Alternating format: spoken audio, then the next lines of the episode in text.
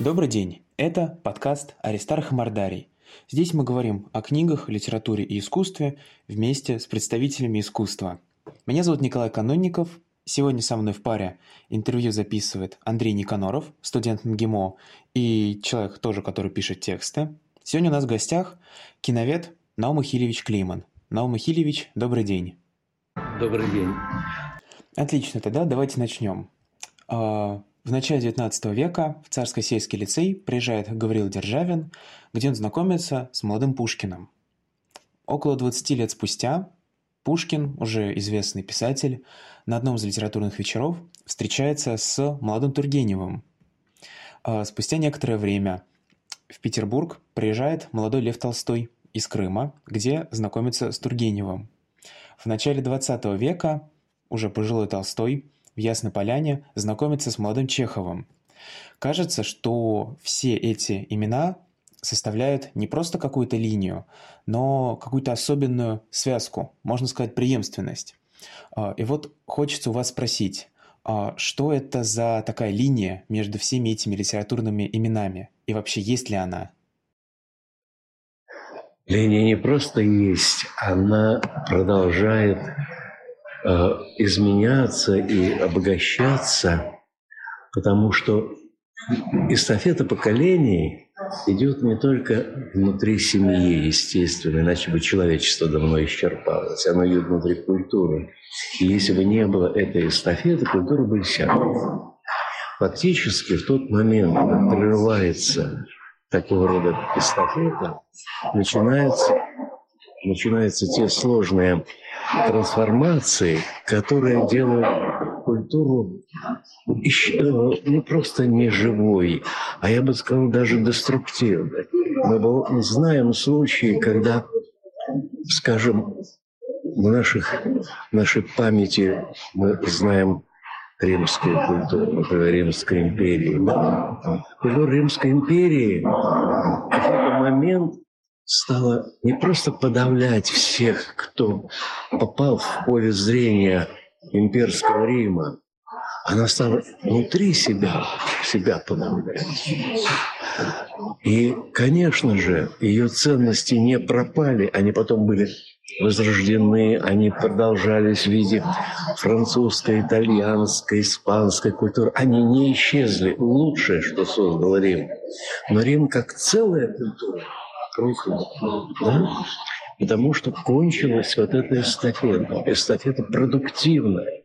Когда имперское сознание победило культурное сознание. Вот это трагическая перипетия, которая прерывает эстафету. А пока эстафета существует, культурная эстафета, и народ и страна остаются живы, они входят в человечество, в общее да, богатство человечества, и они создают еще одну эстафету в других культурах. Ведь нет никаких китайских стен между культурами. На самом деле всегда с древних времен происходил взаимообмен, ничего изолированного нет. Вы, наверное, знаете, что близкородственные браки приводят к вырождению, да? что фактически рождаются дефективные дети. И если культура замкнута в себе, это тот самый близкородственный да, брак, когда вдруг оказывается, ну когда культура разбирает в себя, то, что Достоевский назвал всемирной отзывчивостью Пушкина, это ведь не только у Пушкина всемирная отзывчивость была, у Ломоносова была потрясающая отзывчивость, Державина была, естественно.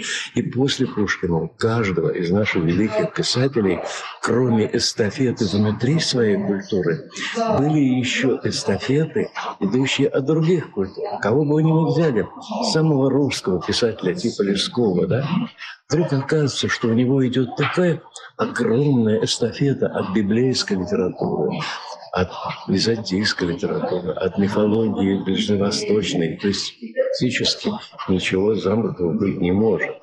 Поэтому эстафет несколько. Есть эстафета, идущая по линии одного направления. Да? Она длится какой-то исторический период, в том направлении переходит в другое. Есть эстафета внутри национальных границ. или несколько направлений сменяют друг друга. Они соседствуют, они обмениваются друг другом, иногда враждуют, противоречат друг другу, но это очень продуктивное противоречие, потому что любая унификация приводит как раз к тому, такому же вырождению. Но есть еще более сложные этнические эстафеты, да, когда общеславянские, предположим, да, есть э, э, мифология славянских племен, которые переходят иногда даже неосознанно для нас самих. Но сама славянская мифология не является замкнутой.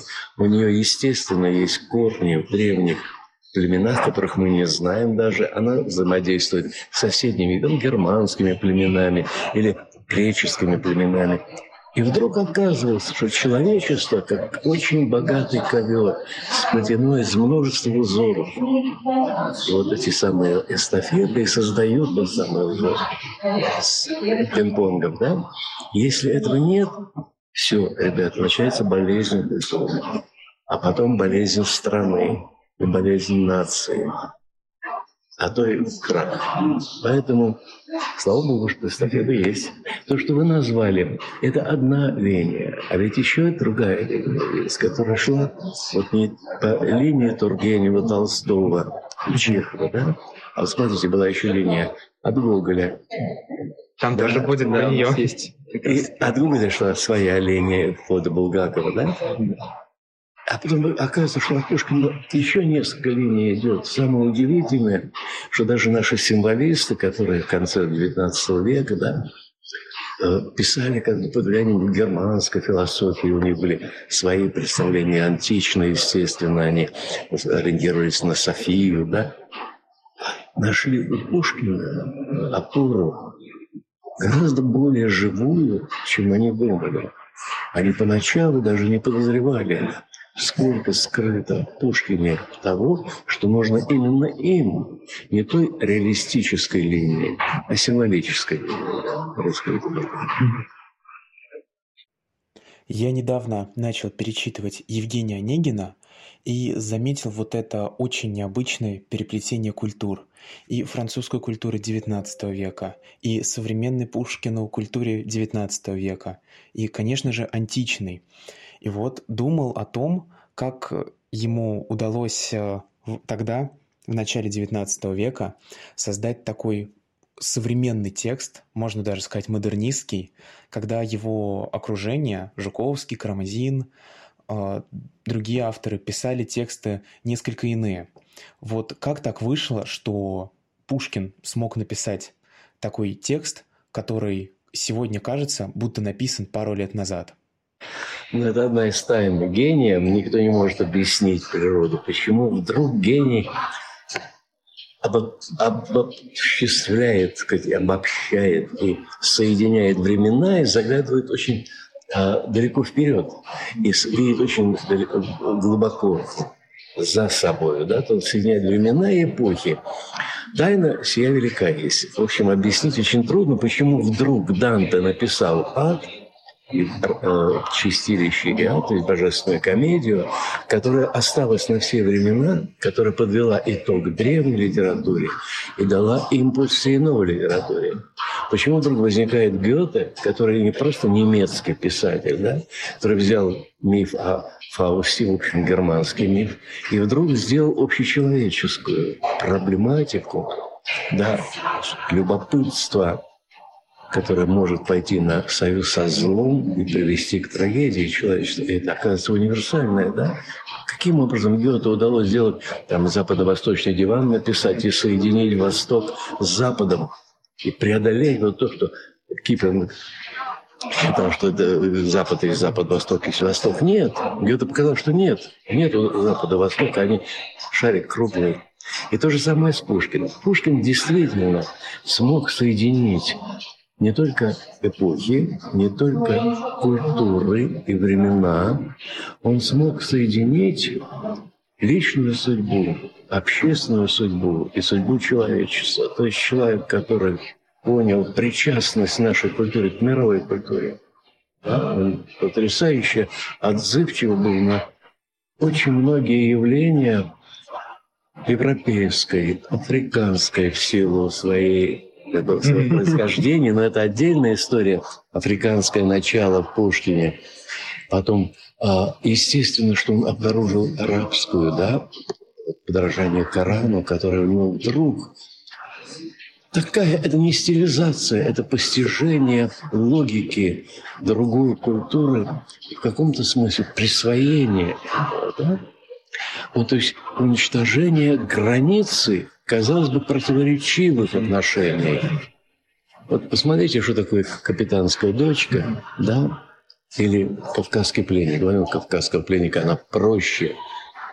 Кавказский пленник фактически рассказ о том, что племена, живущие на Кавказе, которые императорская Россия пытается покорить и включить в состав империи, оказываются и свободнее, и благороднее, и Черкешенко жертвует своей любовью, своей жизнью ради того, кого она любит, и она его отпускает из плена, да? Возникает вопрос, на чьей стороне правда, историческая перспектива. То есть фактически Пушкин стал над политикой своего времени, он посмотрел на это в большом времени, да, как говорил Бахтин. И он увидел, что на самом деле эти противоречия допускают, на самом деле, и любовь между Черкешенкой и пленным русским, да, и самопожертвование, и христианское качество у мусульманской девушки – это самопожертвование. То есть это парадокс, казалось бы, но Пушкин взял самое существо общечеловеческой морали, поэтому он смог соединить, да? То же самое с Онегиным. Я когда-то сделал такое сообщение э, Евгений Онегин и Улис Джеймса Джойса, потому что Пушкин не уступает Джойсу именно и в внутреннем монологе, и в свободе обращения с повествованием, и в том, каким образом он вплетает эпическую и мифологическую реальность, казалось бы, реальные отношения. Там же все время на фоне Евгения Онегина идут и греческие мифы, и европейская мифология. То есть мы даже не очень понимаем до сих пор, сколько упаковано вот в этом романе. Парадокс Онегина в чем состоял? Что он строился по вероятностному принципу. Вот мне сейчас пришлось написать такое эссе о Евгении Онегине. Ведь вот, знаете, там я не написал это, у меня руки не дошли, пока еще не хватает материала, что Пушкин на самом деле строил э, Онегина в ожидании того, что революция победит, что заговорщики возьмут вверх, да, и он знал свою судьбу, что будет потом, когда наступит время террора, когда появится диктатор, который присвоит себе плоды революции и станет еще хуже, чем э, те, кого свергли. И Пушкин должен пожертвовать собой. Да? Но у него были два предшественника – Первый предшественник непосредственно Андре Шинье, который во французскую революцию, пока был король Бурбон, он смеялся над Бурбонами, он славил свободу и так далее. Как только началась диктатура Робеспьера, возник террор после революционный, он заступился за жертв, пал жертвой, пошел на гильотину, фактически ради своих убеждений. И Пушкин знал, что он поступит так же. И был второй пришествие, который для него был существенно, Христос. Да, это самопожертвование во имя тех идеалов, которые он исповедует. Понимаете, и когда мы понимаем, что Онегин построен на этом фоне, история пошла иначе, сюжет пришлось переделывать. Но внутри это состав идеи все есть все, что Пушкин готовил там, фактически это вероятностный принцип. Он теорию вероятности знал, которая потом станет да, доминирующей. А тогда ведь была такая лапласовская теория, угу. да, со всеми причинно-следствие, причинно-следствие, ли, линейная. А у него все время развилка, все время разные возможности. И Пушкин сюжет строил так, что пошло бы так, такой сюжет. А пошло так, другой сюжет. То есть вот уровень мышления человека, во-первых, гениально одаренного, во-вторых, свободного внутреннего. И вот это второе свойство Пушкина – это свойство свободного человека. Знаете, свободу нельзя даровать, да? свободу можно только обрести. Вот Пушкин свободу обретал. Он вообще был довольно свободным человеком, видимо, с детства. Но то, как он осознавал степень свободы и области свободы, он уникален в нашей культуре. В этом смысле он дал абсолютный образец свободного человека. При всех жутких обстоятельствах его жизни, при всей подчиненности царю, при всех цензурных ограничениях, то, что он не был выездной, да, ну, не был выездной, он переносился в Испанию и писал каменного гостя в средние века и писал «Скупого рыцаря», и, и, и что, и кто ему что мог запретить? В XIX веке сформировалось такие две большие литературные традиции. Первая – это пушкинская. Ей наследовали Чехов, Набоков, и мы знаем, какие элементы текстов, какие нарративы переходили из, от автора к автору в рамках этой традиции. И появилась вторая традиция – это гоголевская. И в первую очередь ей наследует, конечно же, Булгаков.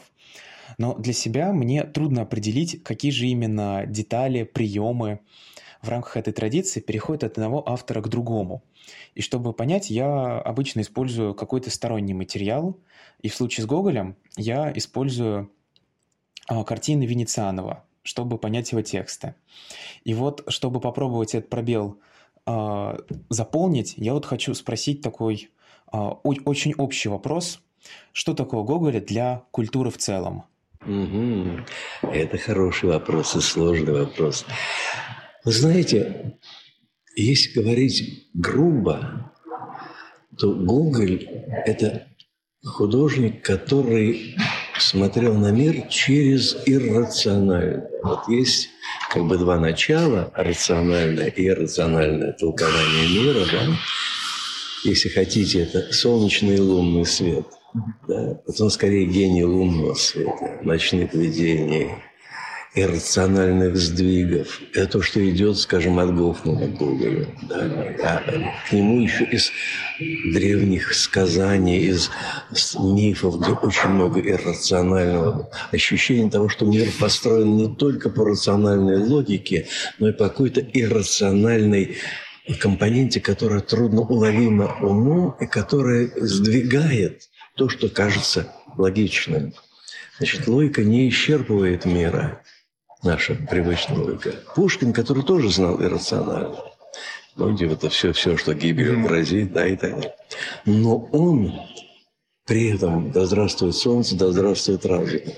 Он просветитель, и он просвещает это иррациональное силой своего невероятного ума и силой своей невероятной, что нравственной ясности и чистоты. Да.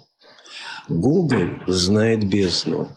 И он знает, как заглядывать в бездну. И он знает, что там в бездне какие-то такие страшные силы, которые иногда даже притягивают человека. И от него идет линия к Достоевскому. Да, это же не случайное появление. Но вы знаете, что очень много сюжетов Гоголь получил в подарок от Пушкина. Да? Это ведь не случайно. На Пушкина он молился. У Эйзенштейна есть неопубликованная работа, которую мы сейчас готовим к изданию, которая называется «Пушкин и Гоголь». Сам Эйзенштейн говорил, что у меня два родителя – Пушкин и Гоголь. Гоголь чем поразителен для него был сначала? Поразителен тем, что он разрабатывал сюжет до мельчайших деталей на уровне какой-то описания одежды, внешности, цвета, детали э, описания действия – то есть он абсолютно... Вы возьмете книжку Андрея Белого «Мастерство Гоголя», вы увидите, как там на тончайших структурных единицах проявляется вот тот реальный сюжет гоголевский. Внешняя фабула, вот нарратив, это только упаковка, а там внутри еще множество сюжетов, где бездна это гоголевская выясняется. Причем самое удивительное, что не только там, где Ви, да, и страшные силы, но и там, где у него, казалось бы, простое описание панночки, а уже в описании паночки есть какой-то какая девальщина. Да? И Гоголь, зная это, тем не менее, все время ориентировался на Пушкина. Понимая, что вот истина там, он как бы дополнительный, зная свою гениальность при этом.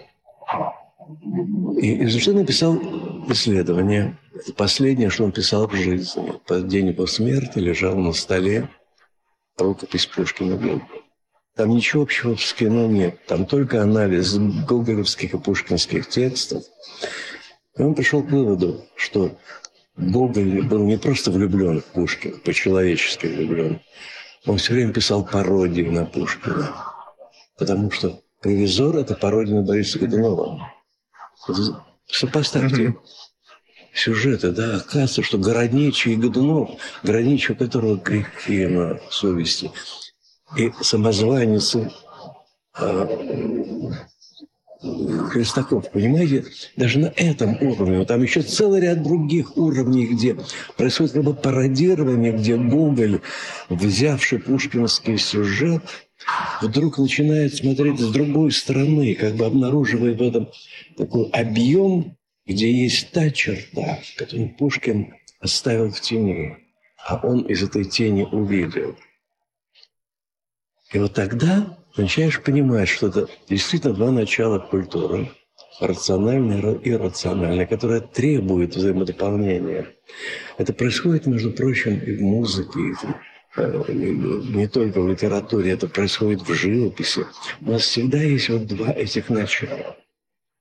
И Пушкин дал Гоголю импульс а Гоголь в этом импульсе заглянул туда, куда Пушкин иногда и не хотел заглядывать. Знал, что это существует. Да?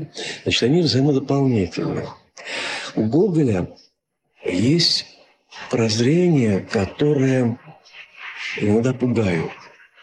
Он как бы и предупреждает человека о том, что э, эта страшная отрицательная сила существует в мире. И в то же время подчеркивает, что она а, обладает той притягательностью, которая опасна.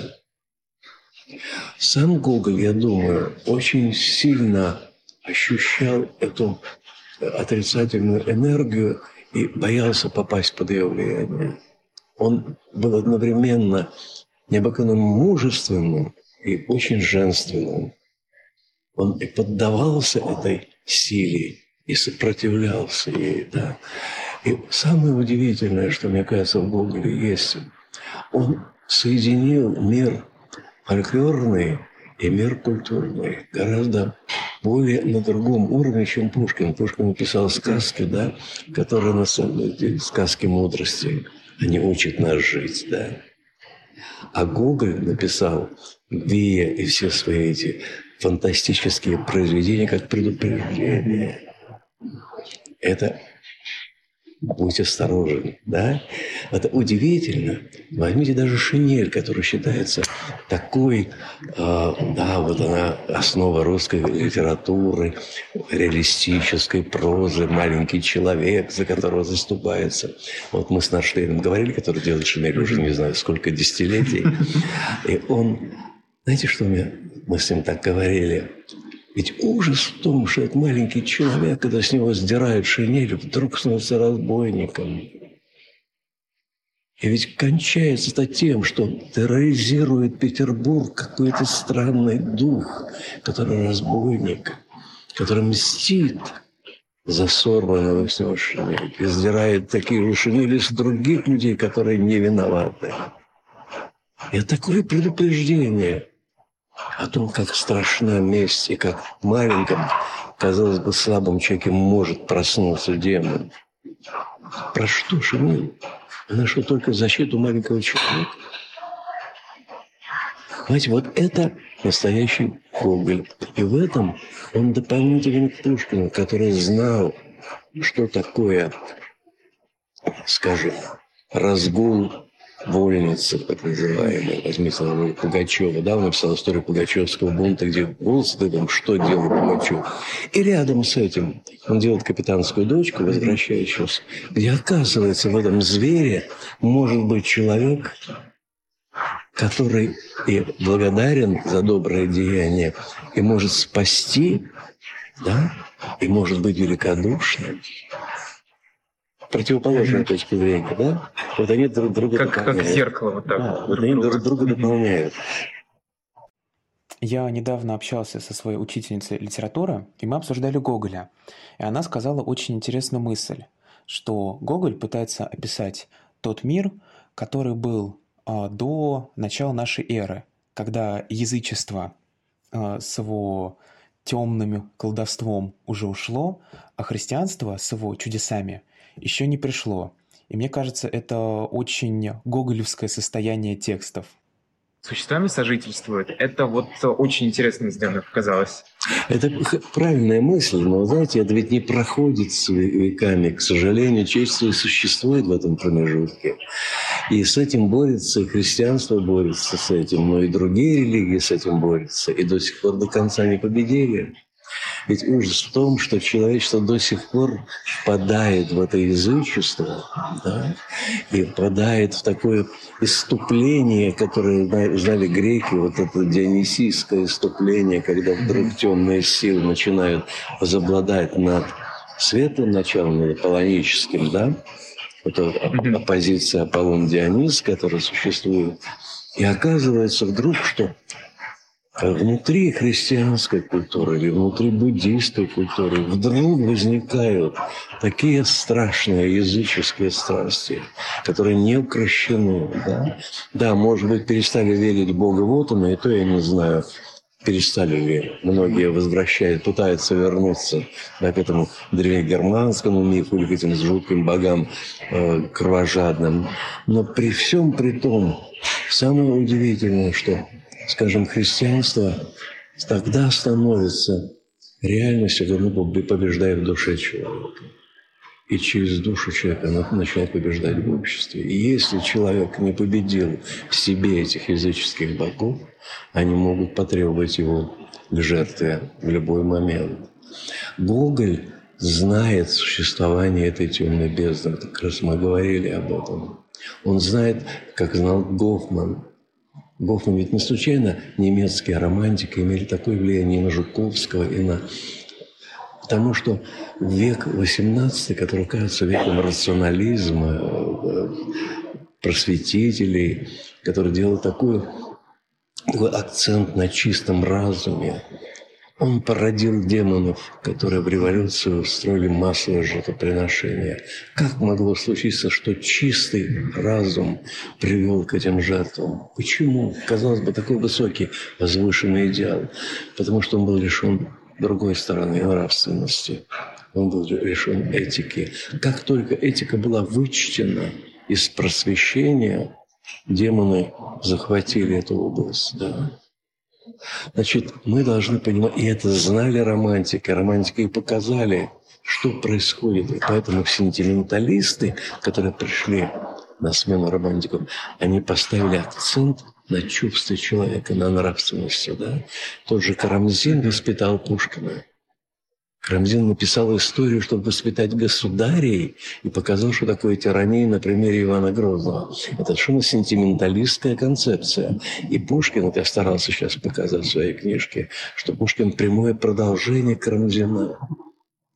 И то, что крестьянки чувствовать умеют, написал, казалось бы, наивно написал, да, Карамзин. На самом деле это была фундаментальная вещь. Значит, чувствовать умеют, значит, они люди такие же, как Барри. Вот это чувство их объединяет. А чувство нравственное, чувство любви, да? как только вычтена любовь, любые идеалы становятся своей противоположностью. Это показал Карамзин, и это показал Пушкин потом. Меня очень удивляет, что у нас в школе об этом не говорят. У нас как бы считается, вот Карамзин кончился, потом пришли романтики, а потом за романтиками реализм, как высшее достижение. А у Пушкина в реализме сохранены, во-первых, нравственные уроки сентиментализма. Во-вторых, проблематика романтизма. Это Пушкин отвечает Байрону. Он, его байронизм – это не влияние Байрона. Он берет байроновскую ситуацию и дает другой ответ. Потому что его Олег и для себя лишь хочет воли. Ты для себя лишь хочешь воли. Это приговор Олега со стороны цыган, который условно цыган, это натуральный человек, так сказать, тот самый, который да, сентименталисты искали в других культурах, там среди американских индейцев или в первобытных племенах. Понимаете, Пушкин отвечает потому Байрону, что он не разделяет байроновский эгоцентризм, где личность выше, его личная воля, личная свобода. Если ты для себя лишь хочешь воли, ты несешь смерть другим. Ответ совершенно четкий. И Пушкин вот связывает все. Он не противостоит этим направлениям, а он их синтезирует. Ну, он, естественно, знает, что ответить Байрону, знает, где подхватить эстафету от Карамзина, и знает, что послать будущее, из чего потом будут черпать Толстой, Достоевский, и Булгаков, и кто хотите. Вы сказали в Гугле, что есть вот это начало, не, знаю, не то что метафизическое, вот это потустороннее, лунный мир. А если смотреть, как развивается дальше линия Гоголя в литературе, то, условно, Булгаков я буквально три дня назад ходил э, на бег в театр Вахтанга, ставил Бутусов. Он сделал так, что первый акт бега – это горячечный кошмар. Второй акт – люди в эмиграции, ни рыба, ни мясо. И в концовке Корзухина, главная героиня, говорит, а что это все было, сон или не сон? Мне вот в этом плане очень интересно, когда человек отвечает вот этому лунному миру, это одно как поступать, когда лунный мир не спрашивает и сам забирает человека? Лунный мир не может сам. Если мы не соглашаемся с лунным миром, он не может победить. Он побеждает тогда, когда большинство принимает его либо сознательно соглашаясь, либо отстраняясь, говоря, не мое дело. Вот это самое главное, что сделал Пушкин, между прочим, это по поводу чего он безумно страдал, что у нас нет гражданского общества. Ну, возьмите его письмо Чадаева 19 октября 1936 года, его последнее письмо, замечательное письмо. В каком-то смысле его завещание. И в этом письме он как раз пишет о том, что он как человек оскорблен, при том, что он признает, он не хочет другой истории. Вот та история, которая у нас есть, он к ней не отрекается, он понимает такую ценность национальной культуры. И при всем при том, он страдает, что у нас нет общества, нет общественной мысли, нет влияния общества. И это главная проблема России, что у нас фактически уже в течение нескольких веков Россия прыгает на одной ноге, на ноге государства. Когда есть общество и государство, оно идет на двух ногах, да, и тогда нормальный ход, да, человечество влияет, и оно не поддается этим соблазнам, да, метафизическим. Но так это значит, что у нас, к сожалению, каждая реформа заканчивалась на середине и не приводила к завершению и к рождению гражданского общества, и революции также. Поскольку государство доминировало всегда и не допускало как равноправия общественной мысли, то есть соучастие каждого по мере силы возможности, каждого на своем месте, тем не менее, только баланс этих двух начал может обеспечить нормальное существование отдельной личности, семьи и э, индивидуальности, если хотите. Да? Это залог существования личностной жизни, существования двух начал. Так же, как отсутствие государства ведет к хаосу, так же, как отсутствие общественного мнения, да, которое контролирует государство и не дает ему. У нас, к сожалению, все время стоит вопрос, кто важнее, личность или государство. Да, и мы знаем случаи, когда навязывают, что государство важнее. История с Павликом Морозом достаточно известна. Да? но их на самом деле много очень таких, оказывается, что залогом существования свободы личности является нормальное государство и полноценное общество.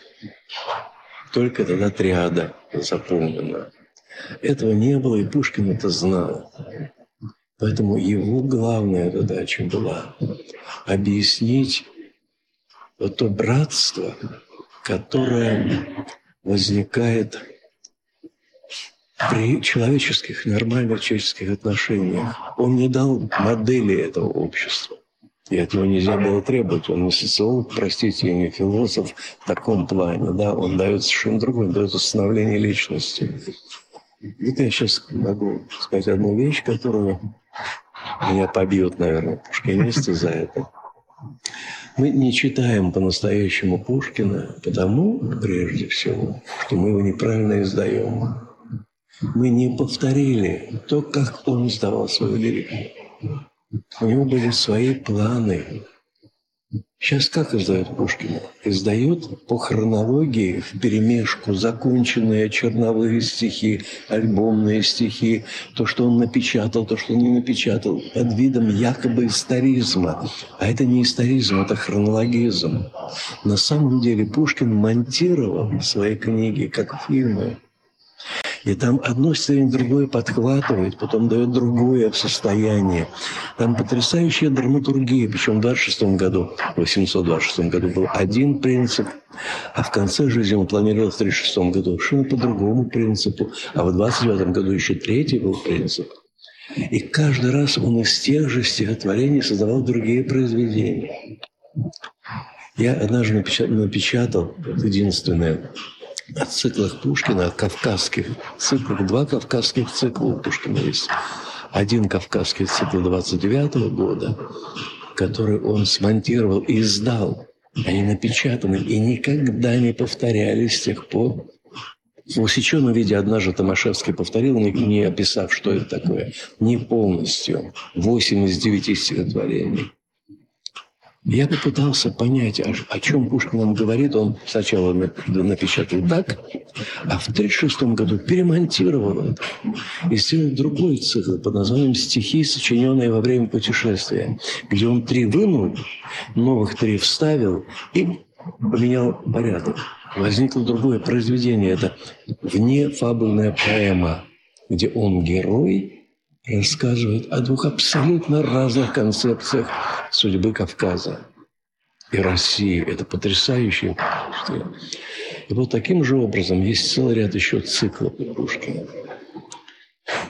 Самое главное, его последний цикл, так называемый Каменноостровский, о котором сейчас наконец опять начали говорить, это его завещание, которое потерян порядок. То есть мы знаем второе, третье, четвертое, шестое история. Его цифры стоят.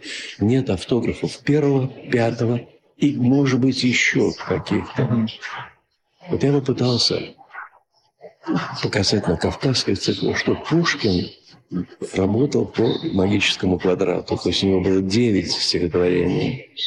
Эти три триады Каждая триада имела свою тему и свой образ. Но самое удивительное, что там первые стихотворения, вторые стихотворения и третьи тоже образовывали триады.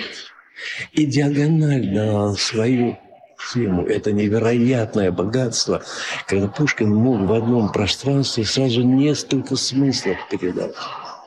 А он знал, что такое магический квадрат, и к этому времени было известно. Но это другая история, что такое Пушкин и наука и математика, в частности. Он говорил, все, что превышает геометрию, превышает нас, вслед за Паскалем, да? Так вот, эта геометрия, по-моему, не настаиваю, но я предполагаю, в последнем цикле начиналась со странника. Просто у нас нет стихотворения. И многие говорили, что вот, наверное, первый странник. Потом молитва Ефрема Силина отцы пустынники и жодные порочные. Потом подражание итальянскому, как с древа сорвался предатель ученик. Это история Иуды. Потом четвертая мирская власть, где рядом с распятием ставят часовых, как будто сейчас придать Христу больше значения, да? Пятого мы не знаем стихотворение, я предполагаю, что это полководец. про Барклая де Толли. Есть очень важная строка «Народ, таинственно спасаемый тобою». Да? Где он не требует награды за это. Пятое, шестое стихотворение – это из Пендемонти «Недорого ценю я громкое право». И три последних стихотворения. Значит, первое – это религиозное стихотворение. Понятно, да, что это ну, первое стихотворение – это поиски пути жизненного. Второе стихотворение – это молитва, где перечислены те качества, которые необходимы человеку. И опасность предательства Иуды, то, что отвергается. Второе – это соотношение свободы и власти. Значит, есть подвиг Христа и власть, которая окружает воинской почестью, да? Потом есть военный, который на самом деле идет путем Христа, таинственно спасая людей и не требуя награды за это. И потом недорого ценя громкие права. Защищается, ну вот Пушкин не хочет заниматься политикой, что он... Ничего подобного. Это все равно, что хорошо бы вот так странствовать, куда его не пускает. Как хорошо, но он не может себе этого позволить, потому что он будет иудой. И три с последних стихотворений, на мой взгляд, это кладбище, когда за городом задумчиво прав. Потом вновь я посетил, называл его «Сосны», это стихотворение. Там история сосенок, помните? И последний памятник. Я памятник воздвиг, где он объясняет свою кредо жизни. И если вы посмотрите, то оказывается, что это вопрос жизни и смерти, третья триада, и его жизни. Вдруг это завещание Пушкина становится понятным. Его, как надо жить на этом свете, что есть ценность, что есть неценность. Вот если мы прочитаем его порядок, мы усвоим, ради чего все это написано.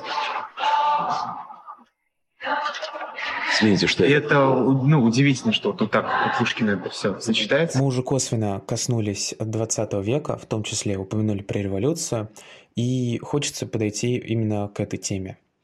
А, начну немножко издалека. А, Мираб Мамардашвили в лекциях по европейской философии он рассказал про интересное положение интеллигенции в XIX веке. Благодаря тому, что у них было в подчинении большое количество людей, которые за них выполняли всю физическую работу, у них было много свободного времени, и они в некотором смысле не были обременены какими-то трудовыми и другими обязательствами, которые сковывают их возможности и делают их участниками каких-то групп. И в некотором смысле, он говорит, интеллигенция была как бы над обществом, она летала над ним и видела во всех во всех его проявлениях. А, после революции в 20 веке а, они лишаются этой возможности а, созерцать мир и должны работать где-то. И потому появляется очень большое количество организаций творческих, в том числе Союз писателей.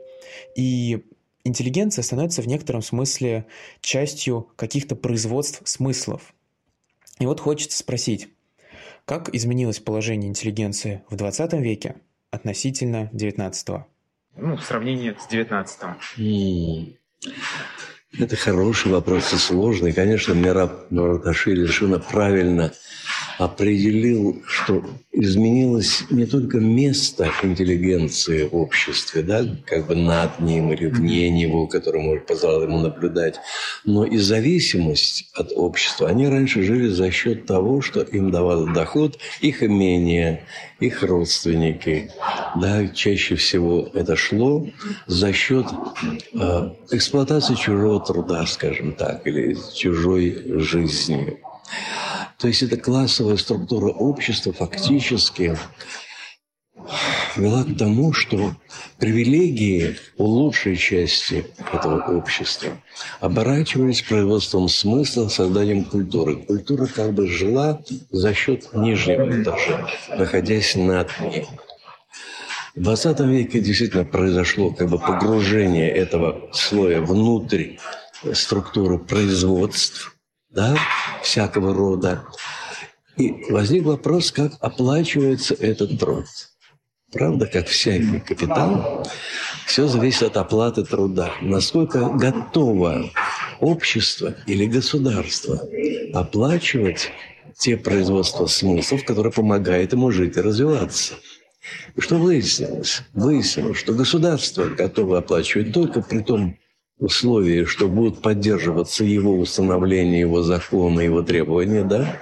То есть это свобода э, рабства фактически, покорение, что ведет к исчерпанию культуры. Да? Другое дело, что многие находили в этих условиях возможность сделать не то, что требовало государство.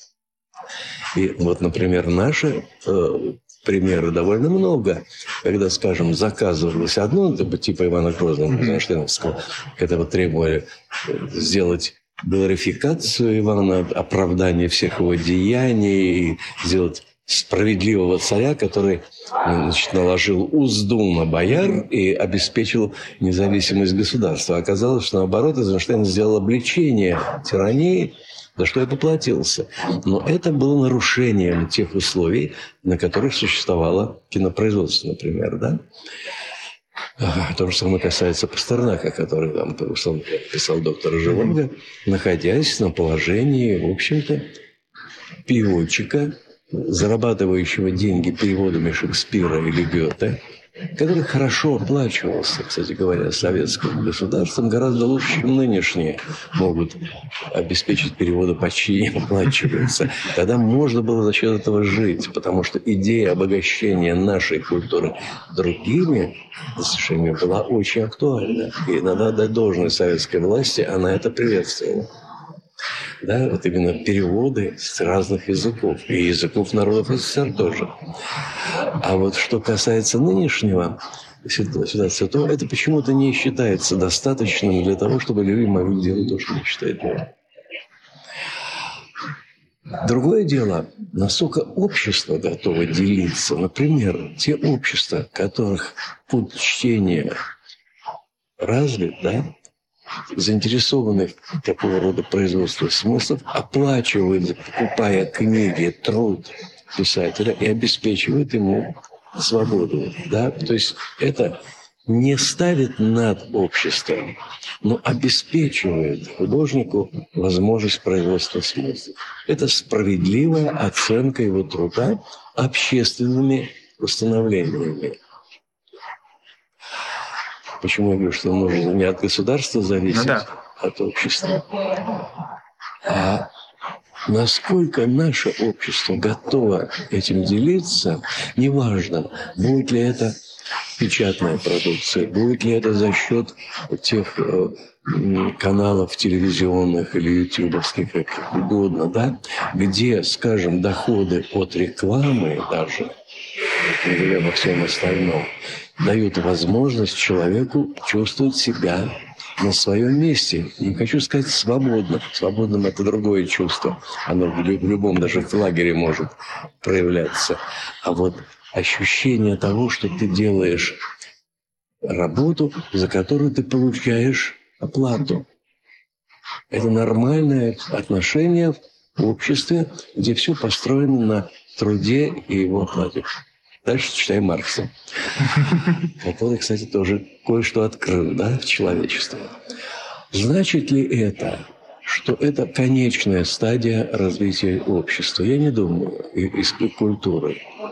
Видите, утопия была в том, что при коммунизме все будут творцы, получать бесплатно все блага жизни. Это, конечно, абсолютно сказочная утопия. Тем не менее, я могу сказать, что можно представить себе такую структуру, при которой существует некий национальный фонд помощи культуре, обеспечивающий через фонды общественный контроль, который обеспечивает свободу художника без необходимости обслуживать интересы сиюминутного государства. Это особая структура, да, которая где-то уже вырабатывается, она существует в некоторых странах, это культурные фонды действительно обеспечивают. Другое дело, что э, очень многое оттягивает на себя и оборона, и все прочие соображения, которые не дают этим фондам работать полноценно. Но я допускаю, что могут быть общественные фонды, которые не эксплуатации чужого труда, а признание общества дает и надежду общества для тех, кто только начинает. Вот это очень важная вещь – поощрение начинающих. Вот система поощрения начинающих художников требует специальной разработки общественных механизмов оплаты их будущих достижений. Это, если хотите, а, такая надежда, это, это утопическая сторона, без которой тоже невозможно. Вот мы знаем, что существует там 200 художников, из которых может быть 10 очень талантливых, из которых есть два гения. Надо вкладывать во всех имеющихся, чтобы эти два гения остались века. Мы не знаем, кто эти гении. Но нужно содержать 200 художников, чтобы два гения проявились и 10 танки. Понятно? И это абсолютно оправдано и художественно, и культурно, и финансово. Это... А следующим вопросом я, наверное, за... Мираб Мамардашвили говорил, что в 20 веке появляется массовое общество. И, наверное, главным символом этого массового общества являются а, люди, которых рисовал Малевич. А, главная их особенность в том, что у них нету личных персональных черт. У них нету глаз, у них нету мимики, у них нет возможности выражать то, что они чувствуют самостоятельно. И тогда же, в 20 веке, появляется новый вид искусства – кино. И в некотором смысле оно тоже обезличено, потому что в процессе создания от и до участвует не так много людей – а чаще всего, как э, разные люди выполняют часть своей работы. Кто-то пишет сценарий, кто-то делает грим, кто-то создает декорации и так далее. И получается режиссер и сценарист, наверное, э, только они участвуют полностью в создании итоговой картины. И вот в связи с тем, что вот на фоне того, что есть массовое общество и появляется кино, что такое кино? Это очень хороший вопрос. Единственное, что я хочу сразу сказать, кинематограф не исключение. Возьмите театр, где тоже коллектив. Возьмите музыку, где у вас есть оркестр, солист, дирижер, композитор и так далее. Там тоже на самом деле коллектив участвует. Возьмите архитектуру, где тоже, между прочим, не только сам архитектор чаще всего это коллектив архитекторов и архитектурных бюро, но тем не менее, ну, предположим, это, но к этому еще энное число людей и дизайнеров, и акустиков, и кого хотите, да, которые создают. Значит, при всем при том всегда есть лидер, который дает генеральную идею, который может убедить других его соратников работать на тот же образный строй, на ту же идею, да, усиливать об идее. На самом деле в любом коллективе есть тот самый лидер, который есть конечный автор. Не обязательно режиссер кино, кстати говоря. Это бывает сценарист, иногда бывает актер, вокруг которого это все подлинный, а не формальный лидер. Да? Хотя вся слава потом достанется режиссеру в силу привычки. Так вот, есть одна замечательная фраза. Я когда брал интервью у гримера Горюнова, великого гримера Ленфильмовского, который работал в эвакуации в Алмате на Иване Грозном, который делал гримы всем персонажам. И он мне сказал такую вещь. Говорит, знаете, Эйзенштейн был автор всего, и он был соавтор всех. Вот это ощущение быть автором всего и соавтором всех. И он говорит, он нас поднимал до своего уровня, не опускал, не опускался на до нашего, а нас поднимал. Например, он нарисовал рисунок Черкасова и взял какую-то голову огурцом. Я его спрашиваю, что голову? Это формализм. Таких черепов нет. Это нет, есть. Во-первых, посмотри, э, такие черепа э, фараонов на рисунках, да? Значит, сразу возникает ассоциация с фараоном, да? Ивана. Но кроме этого, у Черкасова асимметричное лицо, у него сглаженный затылок и удлиненный подбор. Надо создать симметрию в лице. Значит, создается симметрия, чтобы не оскорблялось чувство гармонии и одновременно ассоциация в сторону египетского фараона. И вот и он сделал ему несколько париков от напряженного юношеского до опавшего старческого, но обязательно этот парик, который создает этот силуэт фараона. Например, да? Значит, дело в том, что искусство кино, мало того, что оно массовое по производству, оно рассчитано на массу.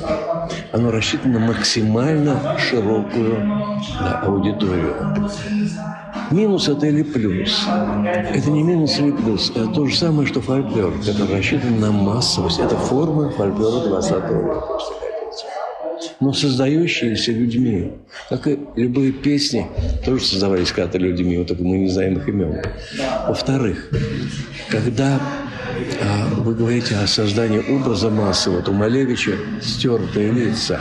Это понятие крестьянин как таковой. Не потому, что он не знает о том, что у каждого свое лицо, а он создает понятие. Он работает на уровне предельного обобщения. его беспредметная фигура, пределом которого является квадрат черный, да, так же, как его крестьяне, на самом деле попытка передать понятие. Не портрет крестьянина, а понятие крестьянина.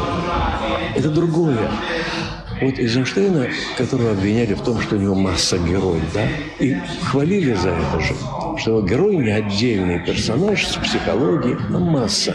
Но масса чувствует, как персонаж. Он показывает, что у него, например, оплакивание Вакуленчука Потемкине, где одесситы приходят плакать по поводу павшего героя, а это, между прочим, тоже библейский мотив, это другая история – он делает сначала старых женщин оплакивающих, потом постепенно появляется протест, гнев, потом возникает митинг. Из этого одного состояния рождается другое состояние – протест против деспотии из траура. И оказывается, что масса живет так же, как отдельный человек, но потом, потом у него в Иване Грозном – также Грозный будет оплакивать Анастасию и постепенно узнавая, скажем, об измене Курбского, в нем возникает гнев, а из гнева возникает требование создать опричину. То есть одно состояние переходит в другое состояние у личности или у массы одной формулы. И что еще отмечали у Эйзенштейна, что образ массы у него не головы, как раньше снимали такую икру человеческую, да, где вот макушки снимали и говорили, вот масса идет, да, в, демонстрацию, а у него лица. Он берет старых, молодых женщин, детей, мужиков, э, слабых, сильных, гневных, печальных, и как на фреске выкладывает вот этот коллективный портрет, состоящий из индивидуальностей. Это не стертые лица. Весь смысл этого состоит в том, что масса состоит из людей. И это принцип Эйзенштейна. Возьмите стачку, возьмите Потемкина, у него человеческая масса, а не икра из говна. Поэтому Ситуация парадоксальная вот в чем у кино. Трудно найти это равновесие между индивидуальным и массовым. Очень много штампов кино штампованное. Очень много стертых ходов, которые работают на рефлекс. Не на познавание, а на рефлексо, рефлекторное реагирование, которое вызывает страх, ужас, эти ужастики, все эти э, космические фильмы, которые построены на двух-трех эмоциях всего, да? И вас эксплуатируют самые элементарные базовые чувства дать более разработанную, более тонкую градацию и ваших чувств, и ваших мыслей может только великий художник. Если вы возьмете там космическую Одиссею да, или Солярис, посвященные космосу, они же отличаются от всех этих ужастиков. Чем? Дело уже не в, сом, не в космосе, а в том, что из этого вынято, из этого сюжета. Да? Дело не в материале, скажем так. Поэтому кино способно стать искусством, или оно может быть жвачкой. Вот тем самым, знаете, фиктивным препровождением, которое тебе показали, и завтра тебе покажут то же самое под другими именами, немножко в другом соусе, поэтому забудь, что ты знаешь, будешь завтра тем же самым наслаждаться. Или, наоборот, тебе будут открывать такое, что ты никогда до этого не видел, не знал, тебе нужно пересматривать. И кино рассчитано на то, чтобы надо несколько раз смотреть. Вот Шкловский говорил, мы кино не досматриваем. Там столько информации, что мы не успеваем все считать. И только при повторном и многократном просмотре мы начинаем понимать объем кинопроизведения, как и литературы, впрочем. Следующий вопрос я хотел бы начать с цитаты Набокова из одной его поздней статьи. «Мы ни за что не хотим отпускать наши вещи обратно в природу, откуда вышли они. Мне почти физически больно расстаться со старыми штанами. Я храню письма, которые не перечту никогда. Вещь – подобие человеческое, и чувство это подобие, нам нестерпима ее смерть, ее уничтожение. И как ни старайся человек, и сливает он сам, и сливают его вещи – и лучше, чем мумии лежать в расписном саркофаге на музейном сквозняке, приятнее как-то честнее и след в земле, куда возвращается в свой черед и игрушки, и линотипы, и зубочистки, и автомобили. Вот в связи с этой цитатой хотелось бы спросить, а как может храниться память вообще? Знаете, Владимир он, он был, конечно, парадоксалист, и надо понять, что все, что он говорит, оно частично правдиво, правильно, а частично есть парадокс, который тебя в тебе пробуждает и желание спорить. Знаете, память наследует не сто процентов того, что было, действительно. Очень многое пропадает в силу во-первых, нашего неумения хранить и передавать по наследству то, что мы знаем, то, что мы любим, то, что мы умеем. Какая-то вещь э, доходит до потомка, какая-то пропадает, не только вещь, я имею в виду некие идеи, многие наши мысли, переживания и так далее. Культура как раз состоит в том, чтобы создать механизм передачи, максимальной передачи. Что является идеальным, это наша генетическая память. Каким образом вот ДНК передает нашу программу наших предков и дальше каким-то образом всю нашу жизнь, записанную, в общем, четырьмя буквами на пространстве этого ДНК, это не очень понятно, да? Но какое-то подобие этого создает любая культура. Она заинтересована в том, чтобы максимальное число достигнутого перешива. Конечно, стопроцентно не происходит в силу несовершенства наших механизмов передачи памяти. Я не знаю, честнее ли, чтобы все истлело. Например, мы вдруг находим какие-то обломки старых статуй, да, и какая-нибудь скульптура найдена античная где-нибудь Италии, там римская копия – греческой скульптуры, которая вдруг появляется в музее, и у тебя вдруг захолонуло в душе, и думаешь, боже мой, как же наши предки этого не знали. Или вдруг обнаруживается это в Толедо художник по имени Эль Греко, которого не знали много веков. Забыли, что такое было, никогда не ставили рядом с Веласкесом. И почему какой-то Мейер Грека и выносит на поверхность Эль Греко все говорят, да, как же мы жили без него. А знаете, что Пушкин не знал имени Рублева? Забыли Рублева. Рублев вспоминался один раз в постановлении Ивана Грозного, кстати, чтобы писали Троицу так, как преподобный Андрей Рублев. Один раз. И это упомянул Карамзин. И Рублевскую Троицу открыли в конце XIX века, сняли э, оклад, да, и увидели раз. А представь себе вот оклад, который покрывает, мы же не видим главного того, что говорит Рублев своими линиями, своими цветами. Он же дает нам на самом деле чрезвычайно важное послание о том, что есть и сотворение мира, и самопожертвование, и согласие на самопожертвование. Знаете, вот это удивительно. Человечество могло бы этого и не узнать, если бы это не сохранилось. Но, слава Богу, это сохранилось. И оказывается, что не все обречено тлеть. Понимаете? И то же самое происходит с Шекспиром, которого на 300 лет забыли, и Баха. Затмили его последователи, его сыновья были более популярны, чем Бах. Баха забыли.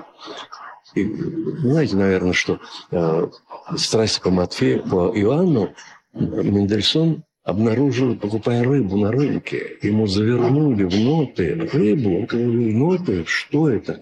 А вот, оказывается, там в церкви старые ноты какие-то отдавали крестьянам страсти по Иоанну, Баха, рукопись. Понимаете, ну что, правильно было бы, чтобы это сделала? Я могу не согласиться с Набоковым, да? Но оказывается, что человечество все время ищет следы забытого. Этому посвящена археология, этому посвящена история, которая пытается все-таки прочитать заново и старые документы, и понять закономерности. Этому посвящена история литературы и культуры всякой. Да? Этому посвящены, кстати говоря, и государственное установление, что самое интересное, что мы сейчас начинаем изучать опыт других государств, древних, чтобы понять закономерность их развития и не повторить их ошибки.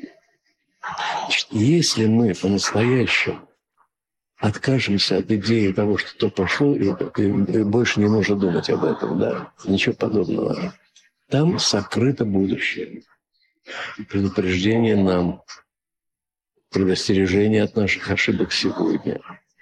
И если мы не сможем расшифровать эти вот, казалось бы, обломки, да, мы совершенно непоправимые ошибки. Мы не сможем выжить даже, может быть, человечество должно знать, что, собственно, было.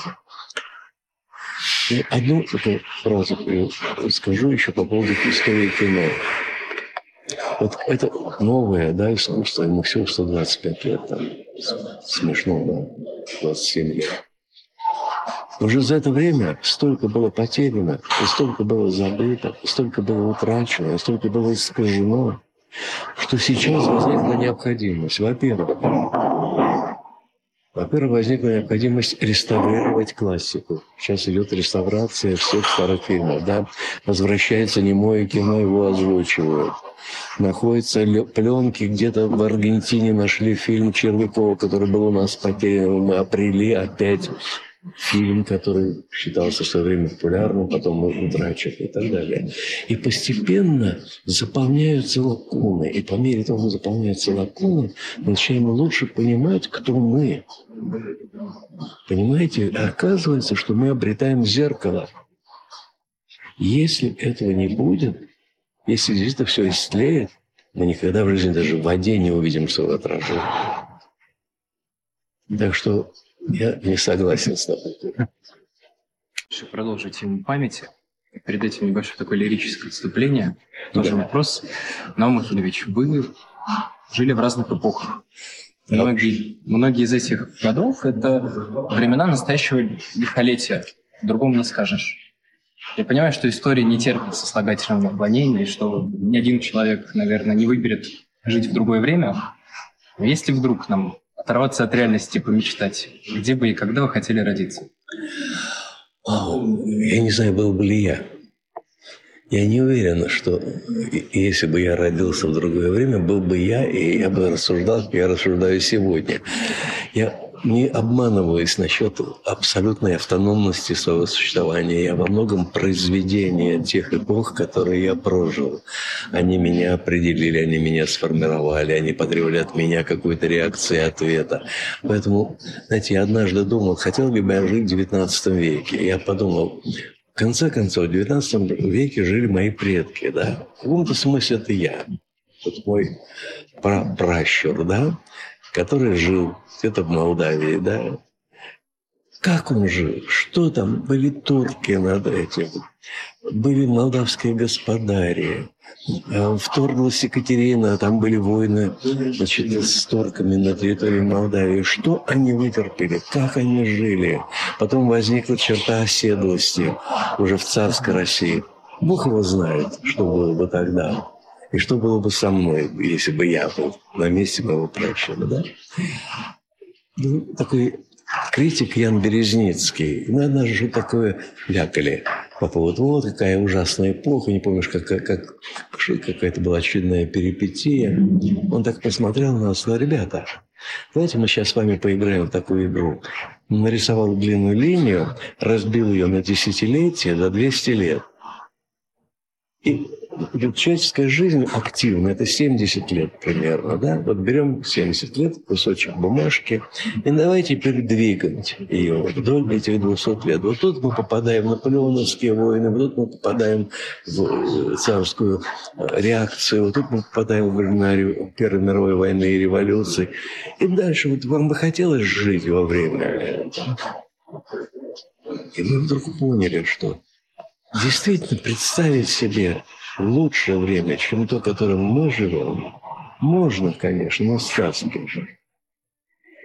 Я не думаю, что реальное время, мы идеализируем пушкинское время. Но представьте себе реально пушкинское время и пушкинскую нищету, и пушкинское бесправие, его невозможность его доехать до Дерпта, до нынешнего Тарты, да? Представьте себе Пушкина, который зависит от отца и от семьи, от царя, от, от всего абсолютно, да? Я не уверен, да, что мы выдержали и стали бы Пушкиными, даже не Пушкиными, а хорошими читателями Пушкина в это время. Поэтому не будем роптать. Я не считаю, что надо искать другого времени, что выпало на это эпоху родиться. Значит, надо как-то в ней жить, насколько тебе позволяет обстоятельства. И главное только одно – знать, что кроме этого времени есть еще вечность, да? Есть какие-то вечные ценности, вот им-то изменять нельзя. Если ты как-то к ним причастен, тогда не важно, в какой эпоху ты живешь. Об этом как раз следующие два вопроса, наверное. Вы сказали, что вы полностью сделаны предыдущими эпохами. Ну, не полностью, я не знаю полностью. Ну, тем не менее, все да, мы... Во многом, конечно. Последовательность, продукт ученичества. Вот мы сейчас в свои 20 лет сидим, тоже общаемся. У меня есть знакомый скульптор, реставратор, бабушка моя одноклассница. Мы общаемся, в конце концов, с вами. Мы вот в этом общении перенимаем опыт людей, которые были до нас, которые уже имеют огромный багаж и могут нам что-то сказать. А было ли у вас 20 лет у человека? Конечно, и не один. Вы знаете, я очень многим обязан старшим, и, честно говоря, я даже общался больше с старшими, чем с своими сверстниками.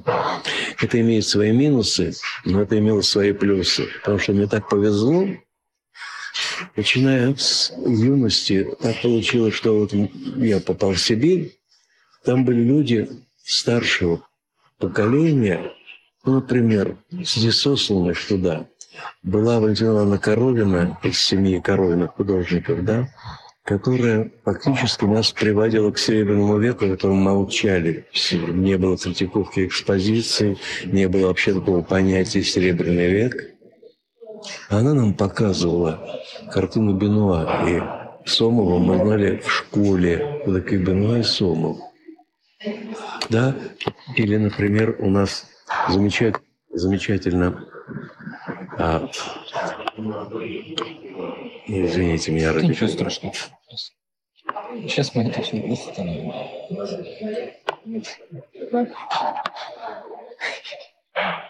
Недавно издевается. Да, да, не хочет стоять. А сейчас, может, он... Да, а может, да Давайте да? вот так. Давайте так. А, когда я приехал в Москву, на мое счастье, я попал в круг вдовы Эйзенштейна, где были люди, которые могли, так сказать, так, Ольга Викторовна Третьякова говорила, вот я Володе говорила, а Володя это Маяковский.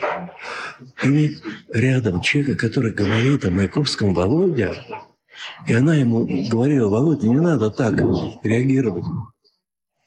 У нас ощущение того, что это было вчера, и ты теряешь вот этот религиозный трепет перед фигурой гиганта Маяковского, да?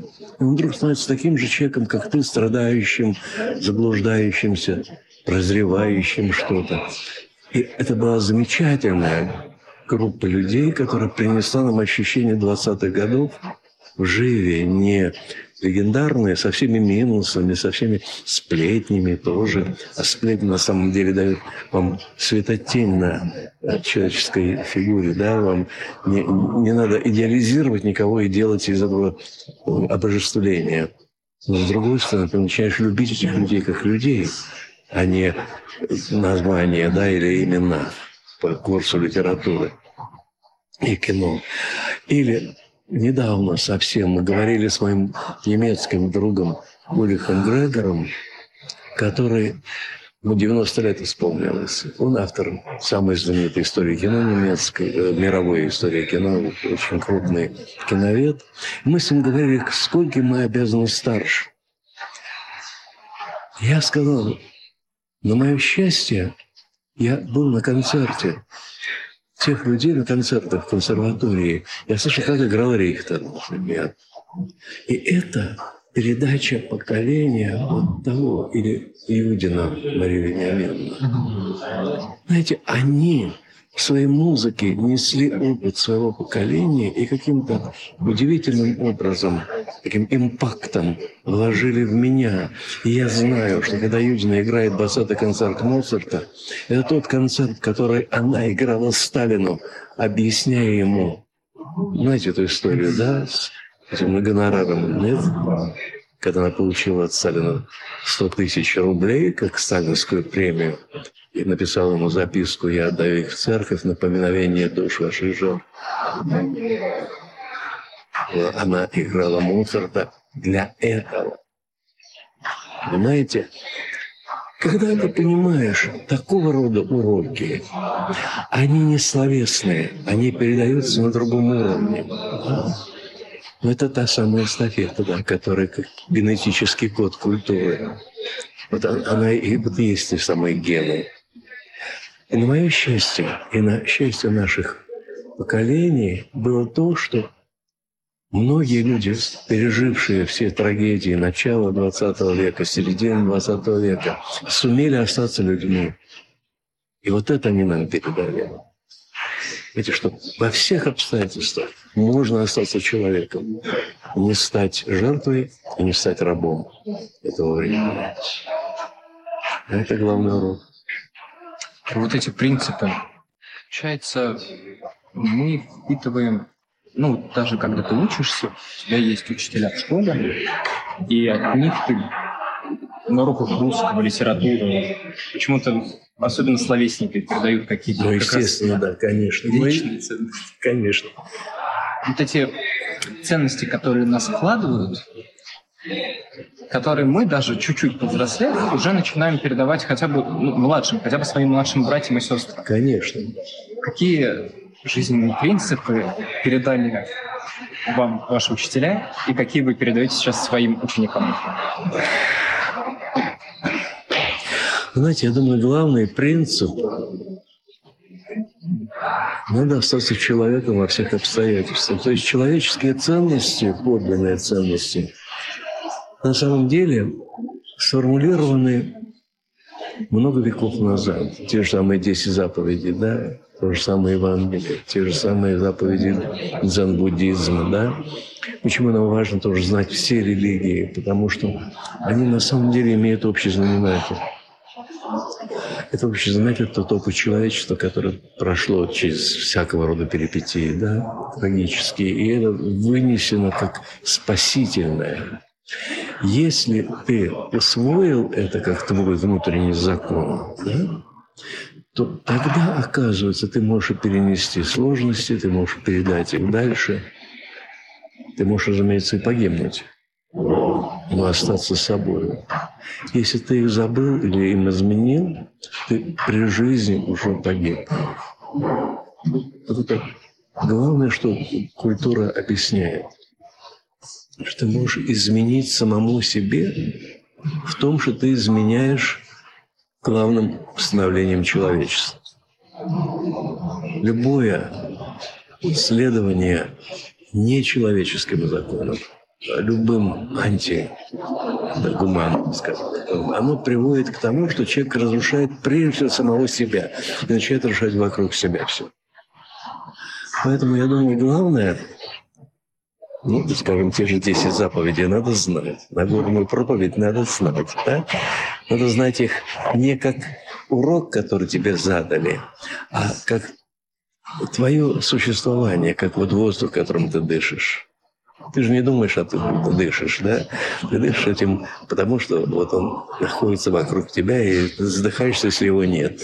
Вот то же самое касается этих ценностей. А все остальное производное. Ты можешь не знать на букву, например. Да? И это даже простительно, хотя желательно знать. Но вот знать, что есть определенные ценности нравственные, да, вот когда Пушкин Учитесь уважать себя, да, говорит Пушкин. Что значит уважать себя? Это ведь не значит быть самовлюбленным сохранить к себе уважение на том, что ты не изменил каким-то своим принципам. Правда? Иначе нет уважения. Ты можешь любить себя, но негодяем любить, любить негодяйство в себе. Но уважать очень трудно при этом. Понимаете, то есть, когда ты начинаешь думать над теми же стихами Пушкина, ты понимаешь, что он тебе дает не просто урок, да, а он делится, делится опытом гомеостазиса, того, что фактически обеспечивает передачу дальше жизни, культуры. Вот у вас будут дети, вы поймете, что по-настоящему дети нас рождают заново. То есть фактически, вот когда у меня родилась дочь, я понял, что я родился заново, что у меня теперь ответственность, что я, я другой стал, да? Но дело, это не формулируется, это ощущение такое невероятное. И в тот момент, когда я понял, что я могу ей прочитать «Капитанскую дочку», а ей было шесть лет, и она вдруг полюбила Гринева, она в него влюбилась, она стала рисовать. Я думал, Господи, вот случилось то, что мне было нужно.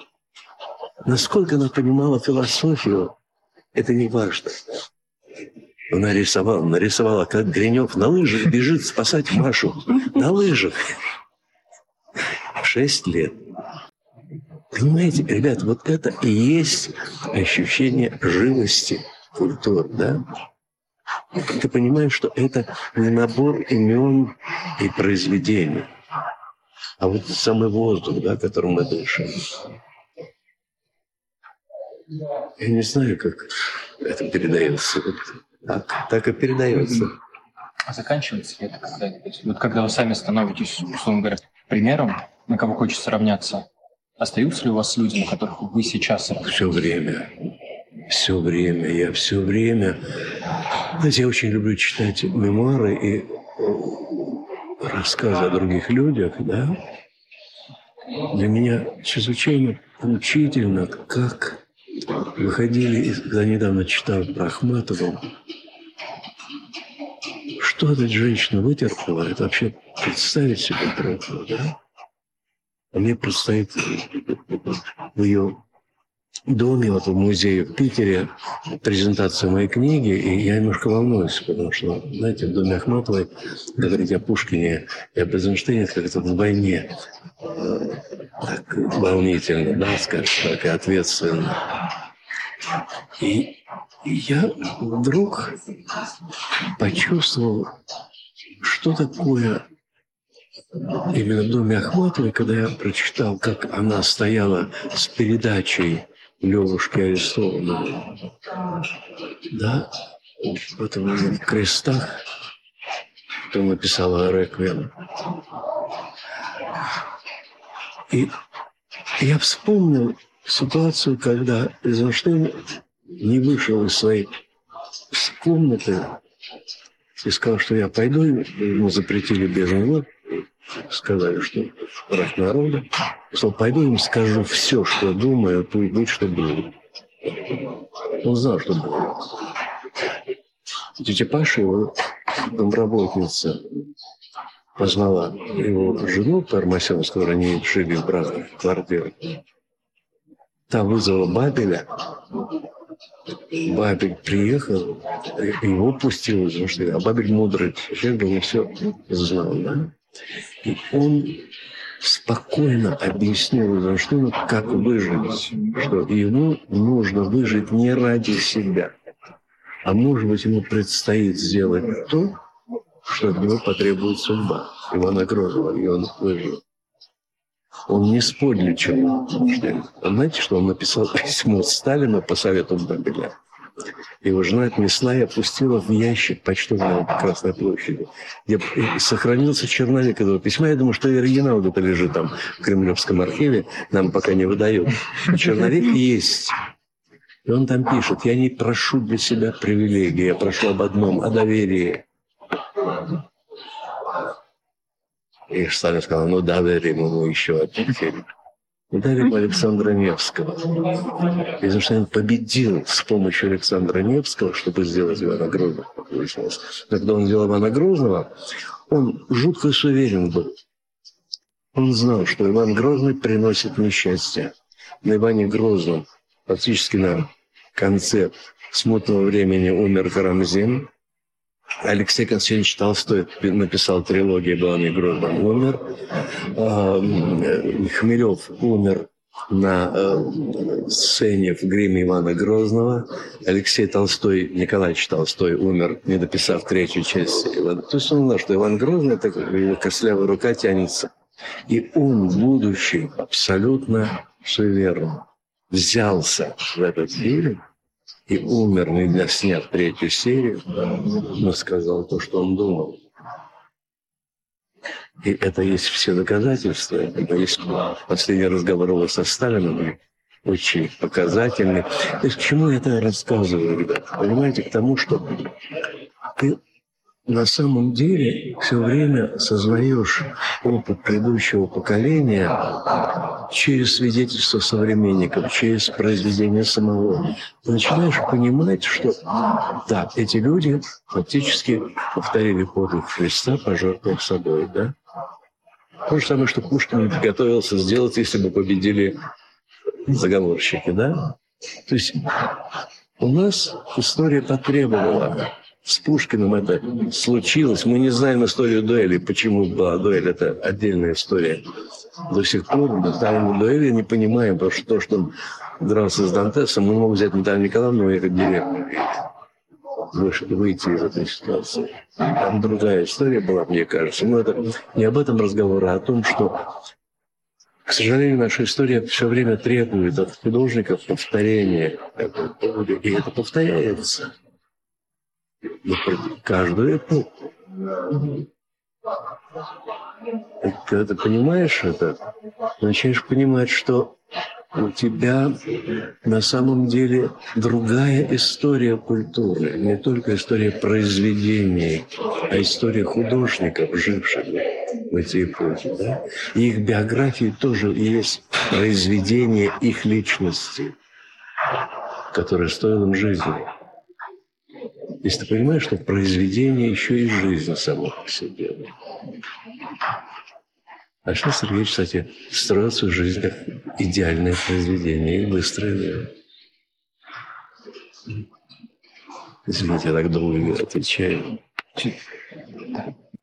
Проект, для которого мы записываем сейчас интервью, а, представляет собой не только интервью с разными-разными людьми, но еще и площадку для публикации молодых фотографов, художников, писателей, а, музыкантов а, из э, чудесного города Тула. И вот хочется спросить вас, как у человека с большим жизненным путем, а, о чем может и о чем хочет говорить молодое поколение, те, кто родились в нулевые, мои сверстники, сегодня посредством искусства – Вы знаете, у меня не так много, к сожалению, сейчас э, знакомых людей, которые относятся к вашему поколению, но у меня есть опыт нескольких ребят, которые, которым сейчас 20 плюс-минус, да. Я должен сказать, что я очарован этим поколением гораздо больше, чем предыдущим поколением. Так странным образом мне трудно было с ребятами. Не потому, что они плохие, а потому, что я их не очень понимал. вот то, что называется поколение постмодернизма, mm-hmm. которое все построено на цитировании, на пересмешничании, на том, что э, вот ничего подлинного, а все на самом деле отражение чего-то, кого-то, где-то. Вот это меня такой релятивизм немножко, ну, скажем, утомлял, чтобы не употреблять других терминов. Я их не очень понимал, прямо вам скажу. Хотя у меня очень нормальные отношения были, с, особенно когда был музей кино, к нам ходили люди всех поколений, абсолютно от стариков до совсем школьников. Вы не застали у нас 15-25 лет практически а, был музей, а я работал в музее кино, из них 15 лет, с 89 по 2004 год, это был самый популярный музей Москвы. Там каждый день было примерно 300 зрителей, в то время как в кинозалах сидело по 5, по 6 человек. Да, у нас полные, 4 зала битком набиты. Ну да, наполовину, правда, ну, неважно, это не имело значения, аншлаг или нет. Я, потому что очень многие люди сейчас, им где-то 40-50, они вспоминают свою юность в музее кино. И для меня это очень ценно и важно. Вот что, мне кажется, в вашем поколении я сталкиваюсь уже с несколькими ребятами, вот с вашим со Славой Шутовым, который тоже из Тулы, да, или ребятами, которые ко мне приезжают, вот из Жуковского приезжали ребята. Да. Вот сегодня как звезды совпадают. Ну, видите, как совпадает. Э, ну, также из Новгорода Великого или из Архангельска мои студенты на высших курсах, которые сейчас пришли. Замечательные ребята. Москвичи, не только москвичи. Что, мне кажется, в них самое интересное? Во-первых, желание найти не фальшивые истины. Вот не то, что они не хотят обманываться такими модными, сиюминутными идеалами и тем, что он предлагает эта культура чисто коммерческая и чисто политизированная. Вот то, что морок, да. Вот мне кажется, это попытка найти более стабильные и более уходящие корнями почву, да, культурную. То, что они не так а, реагируют на все эти призраки, мелькающие сегодня, да. Это очень ценное качество. Второе, что мне кажется очень важным, то, что у ребят нет, я бы сказал, наверное, есть, но немногих, с которыми мне посчастливилось познакомиться. Нет тех шор, которые были, к сожалению, в моем поколении. Мы многого не знали и как бы считали, что этого нету. Да? Может быть, это связано с интернетом, может быть, связано с тем, что ребята знают языки теперь больше, чем мы, мое поколение, да? Но я чувствую, что более разомкнутое поколение, более ищущие, все время взыскующие, да, ищущие и взыскующие. Вот это очень важные два качества, которые появились вот у ребят нулевых годов рождения. Это им хочется увидеть то, что справа, то, что слева, то, что сзади, что впереди. Хочется познать того, кто на них не похож, не обязательно поиск похожего. Вот это я заметил у нескольких ребят причем разных тенденций. Еще одно очень важное качество, мне кажется – готовность взять на себя ответственность. Вот это, к сожалению, в советском обществе все время тебе говорили, что за тебя отвечают родители, государство, школа. У них ответственность, ты должен соответствовать ими взятым на себя обязательств. Ничего подобного. Вот то, что возникло в результате вот этих очень сложных лет – да, перестроечные, что вдруг у ребят появилось желание делать самим и взять ответственность на себя. Вот то, что вы делаете, вас же никто не заставлял, никто не просил. Вам захотелось, или вы взяли на себя ответственность это делать. И я поэтому пошел на интервью с вами не потому, что вы на этом делаете карьеру или там школу. Вам нужно это. Понимаете, у нас появилось чувство свободы как ответственности. Свобода не есть воля, где делаю, что хочу. Свобода есть чувство моей ответственности за то, что я делаю. Я ответственен, и я поэтому делаю. Не важно, что это будет, какие последствия, какие, какую цену я за это заплачу. Я считаю нужным это делать. Вот это то, что, мне кажется, появилось в этом поколении. Ну, а что касается результатов, это уже увидят наши потомки.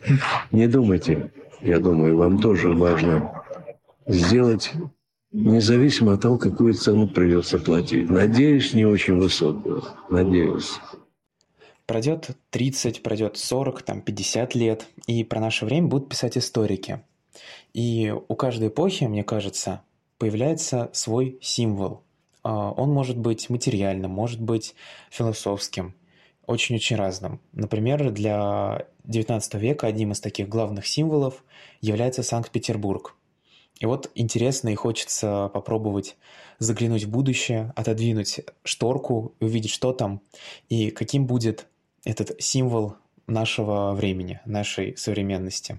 Трудно предугадать, вы знаете, мы, мы так настолько не понимаем иногда, что в современности имеет потенцию стать символом. Вы знаете, что в пушкинское время самым читаемым писателем кто, по-вашему, был? Пушкин? Нет. А кто? Может, даже не дошло до нас его имя? Да? Самого... Не дошло, может, имя до нас самого популярного писателя? Дошло. Дошло? Дошло, к сожалению. Это Булгарин.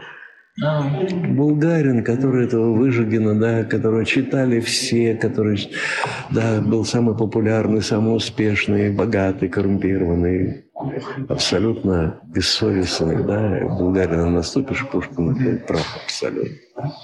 А Пушкин сидел с нераспроданным современником. Когда Пушкин умер, у него лежали стопы журнала, не распроданного, не купленного.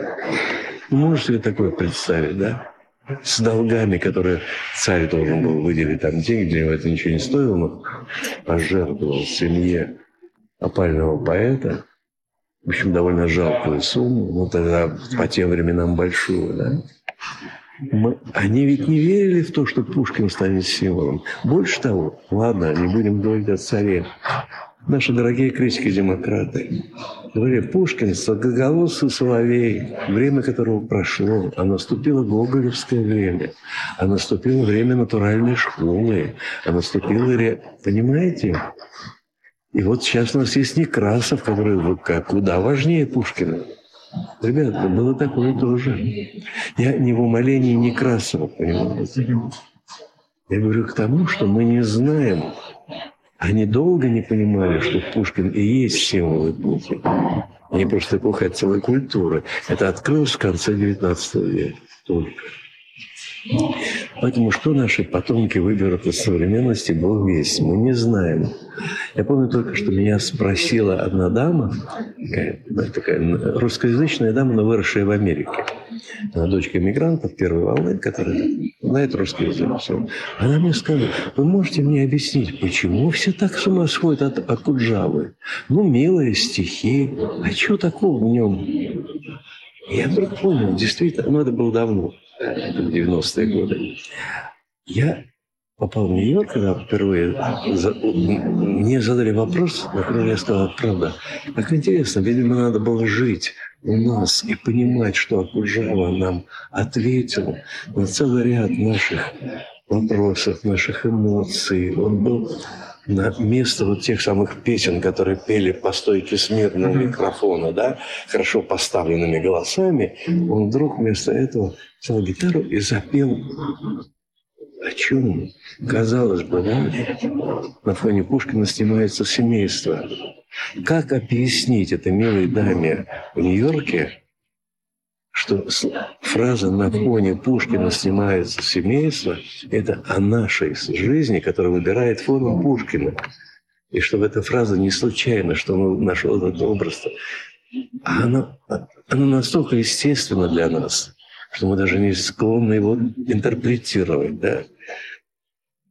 То есть очень трудно объяснить иногда, как вырастает репутация. Я учился с Геной Шпаликовым мы сидели на одной партии два года, да, он был моим очень близким другом, и я фактически, он для меня друг, да. То, что он станет скульптурой у Гика и символом для целого поколения следующего за нами. Для моего поколения, да, он был один любимцем, да, и он был лидером наших сценаристов, и мы очень любили Гена, человек со всеми его сложностями, да, его не, не идеализируя, просто говорю, что он был человек необыкновенного таланта, я необы...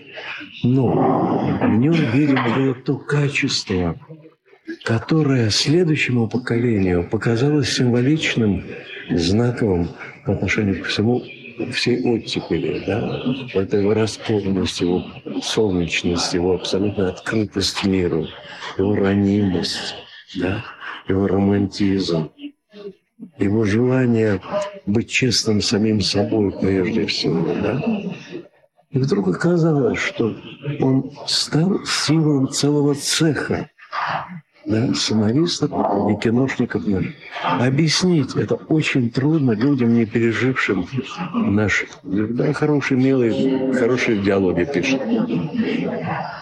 Дорогие мои, ну раз дело только в мастерстве диалога, да, он писал очень хорошие диалоги. Но... Спасибо большое, Наум Михайлович, что согласились на эту запись. Был, вышел интересный разговор. Спасибо большое. Спасибо. Извините, что я долго отвечал, Нет, но вы мне очень понравились. Вы мне как-то легли на душу. Могу вам сказать, что для меня тоже такое позитивное примирение с жизнью. Это очень важно. Все выпуски, которые Николай Солодников делает, сажусь вечер вечером, смотрю. Да. Правда? Мы, это да. удивительно. Знаете, для меня это такая неожиданность. Я думал, что я сначала не хотел вообще идти вот на первый раз, он меня позвал. Кому это нужно вообще? Почему-то он меня уговорил, я уж не помню, сославшись на кого-то. Я потом ужасно удивился. Удивился тому, что приходят отклики от совершенно неожиданных да, людей. Знаете, какая вещь? Очень простая. На самом деле, если ты не врешь, каким-то странным образом вот это передается качество не вранья, и все, больше ничего. Я не могу сказать, что у меня такая биография увлекательная или что-то. Но почему-то на, на интонацию да, реагирует больше, чем на существо дела. Это основа любого искусства, наверное, искренность. Ну, это отчасти, да. Ну, я надеюсь, что у вас будет другая биография и другой совершенно опыт жизненный, но я, для меня очень ценно, что как-то вот вы реагируете на эти рассказы, тем более, что сейчас нам предстоит третий разговор о живописи. Вот Ой, это чудесно, это да? любимые выпуски. Это сейчас второй, он еще не выложил, но сейчас вот-вот mm-hmm. заканчивает монтаж, и будет третий разговор. Я так с ужасом думаю, господи, каждый раз экзамен, да, а что я помню? Вот это Семирадского, да, ну, Семирадского, там три картины ты помнишь, а я не могу сказать, что я помню все, да, и как на экзамен, сейчас провалишься, дед мой. Я вообще благодаря вам Аджоту узнал. Да, это вообще, кто это, что это? Аджота. Вспомнился. Кто смотрел, полез уж там копать, что это, кто это. Ой, ну я очень рад. Статьи. Куда смогу увидеть его в оригинале. Ребят, вот когда-нибудь Имейте в виду, да. Я уверен, что кончится морг, вы сможете ездить опять, как вы ездили. У меня есть единственная коллекция, да, будучи музейщиком по профессии, я не, так и научился собирать коллекцию, что неправильно. Все музейщики чокнутые на коллекцию. У меня есть одна коллекция «Впечатление от Джота». Я первый раз увидел. Я первый раз увидел Джота в Лувре. В оригинале, я имею в виду, книжка видел, но экзамены когда-то, да, ну, Джота, понятно. На чем возрождение все. Я приехал в Лувр, первый раз в Париже, первый раз пошел в Лувр. Я понимаю, что здесь вселенная, хоть что-то такое учитывать, да? Мы так впереди Джаконда, надо Джаконда посмотреть, естественно, да, который я теперь терпеть не могу. Другая история. Но я споткнулся сначала об Монтенье. Я увидел ранних итальянцев, я знал Монтенье, но когда был оригинал Монтенье, я думаю, господи, человек, я видел я не видел эту картину? Видел вроде бы. Но это Святой Себастьян, это совсем другое. Это оказывается плач по греческой культуре, которую уничтожили эти самые лучшие, потому что там стоит этот самый юноша, да, привязанный к столбу, стрелки. Рядом с его ногой обломок античной скульптуры точно такая же стопа. Это разрушенный храм, который привязан лучшими. Эти два лучника современные, которые расстреливают из они расстреляли эту культуру греческую. И это плач, он же был еще археологом, да? И это было что все. Смотрите оригинал, что никакая репродукция тебе даст ощущение того, что это побрел, я час провел в этом отеле, там 6 или 7 картин ранних итальянцев, потом так побрел, побрел, и огромная выставка «Полиптики Джон». Знаете, полиптики, да? Это, это, там нет иконостаса, там собраны такие ряды. И за время этих веков эти политики были распределены в разные церкви, да, они когда-то были вместе, а потом их кто-то купил, где-то унаследовали. Бывало так, что э, папа становился папой, да, и брал в Рим из своей церкви половину Джота, половину оставлял там. Вот так это все разошлось. И Лувр поставил себе целью собрать максимально все политики, а там, где нету, там поставить просто пустую mm-hmm. рамочку. Mm-hmm. Здесь не найдена еще икона. Я первый раз увидел, и я понял, что все, я дальше не пойду. Я останусь здесь, я буду сейчас стоять и смотреть на желтые. Это вот это было первое. И с тех пор так подумал про себя, если Господь приведет меня когда-нибудь вот еще увидеть фрески Джо, я попадаю во Флоренцию. После Флоренции я попал в Венецию. Уже следующий год, это был 88 год. На конференции замечательная меня спрашивают, куда хочешь пойти, мы тебя поведем в конференцию. Отвезите нас, пожалуйста, в Падую. Там есть Джотто, в этой церкви. И можно посмотреть Джотто.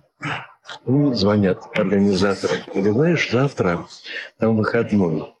Обычно там дают час на просмотр этого Джордана. Церковь на арене называется. Но поскольку мы попросили, а это сенатор Венеции, вас пустят всю конференцию, и вы там будете одни. И мы были там четыре часа. И что мы увидели? Мы увидели то, что и должны были увидеть по-настоящему, по мысли Джота. Это церковь Святой Богородицы. И там взяли все Богородицы по центру. Потрясающая происходит. Вся покрыта, как православная церковь. Вся но там не Ветхий Завет, там есть жизнь Христа, там есть вертикали, где идут свои те. С одной стороны стена, а с другой стороны окна. И когда ты там долго, луч, идущий от окна, идет вдоль жития Богородицы и освещает тебе каждый раз следующий сюжет. Это кино. В прямом смысле тебе показывают фильм, и ты там проводишь молитву день. Вот это на обалдели. Это нужно было вот попасть. Джо-то подарил нам да, день, чтобы мы увидели. Я с тех пор, вот есть только Джота, я стараюсь увидеть. У меня такая коллекция впечатлений почти весь Джота, который сохранился. Да. Это единственная моя коллекция. Вот я вам желаю когда-нибудь собрать свою коллекцию. Не обязательно Джота, может быть. Но вот он стоит того. Он совершенно невероятный. Даже Камантене, которым я так... Я пришел в Вестминстерское аббатство, которое я уже Монтенью прилично знал, и что я вижу? В центре, на алтаре, стоит Мадонна Монтеньи, Монтеньи, купленный англиканской церковью. Они не случайно взяли именно Монтеньи. Он совершенно равен в этом смысле Леонардо. Он абсолютно надпрофессионален. Такая а у него есть, знаете, какая Мадонна, которой вообще ни у кого другого нет? Молодая совсем девушка, да, Мария, которая платком, вот найдите Мадонну Мандоне, У нее младенец Христос только что родившийся. Нет, папа, она его выносит как из чрева. И взгляд у нее, у нее взгляд Христа. Ребенок еще закрыл глаза, очень видит. А она уже несет в себе чудо невероятное. Почему вы смотрите Римана? Надо прийти, смотреть одно из самых главных